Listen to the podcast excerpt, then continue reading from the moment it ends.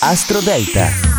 Buongiorno cari amici, buon 30 novembre, giovedì. La luna è calante nel segno del cancro per il secondo giorno. Una luna interessante, piacevole, riflessiva, ma anche molto creativa eh, parlo alla vostra luna di nascita, vediamo subito le posizioni. Al numero 12 Leone, devi portare pazienza. Per il secondo giorno la luna si trova nel punto di chiusura, devi aiutare il fluire delle questioni più complicate ed evitare però rigidità inutili. Al numero 11 Ariete, la sensibilità sarà alle stelle quest'oggi, devi averne consapevolezza, è la giornata giusta per modificare i tuoi comportamenti. Al numero 10 Sagittario, il passaggio della luna nel punto più delicato del tuo oroscopo è impegnativo. È la giornata giusta per muovere passi solo se sei sicuro di poterlo fare. Al numero 9 Capricorno, la luna ancora in opposizione ti indica una strada evolutiva che passa per forza dall'emotività e dalle esperienze che hanno radici nel passato prossimo, quindi devi prenderle in considerazione.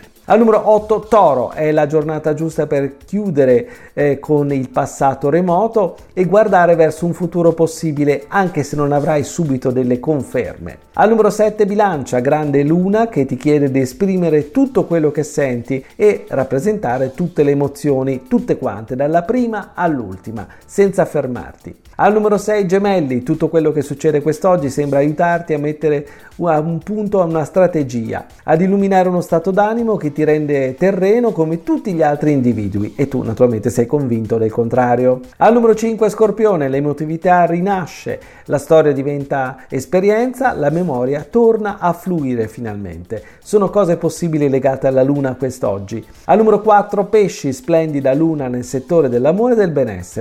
Ci sono persone che ti vogliono conoscere, altre che desiderano sapere come la pensi e quindi tu naturalmente concediti. Al numero 3 cancro, sensazioni, sesto senso e intuizioni sono strumenti di conoscenza quest'oggi e fanno parte della tua vita interiore, quindi usali. Al numero 2 acquario, le prospettive d'amore sono piacevoli a patto che tu riesca a spiegare che cosa senti e non è così scontato. E al numero 1 vergine, è la giornata giusta per trasformare un segnale in un'esperienza, ascolta la voce del dell'anima e agisci di conseguenza. È tutto dalle stelle.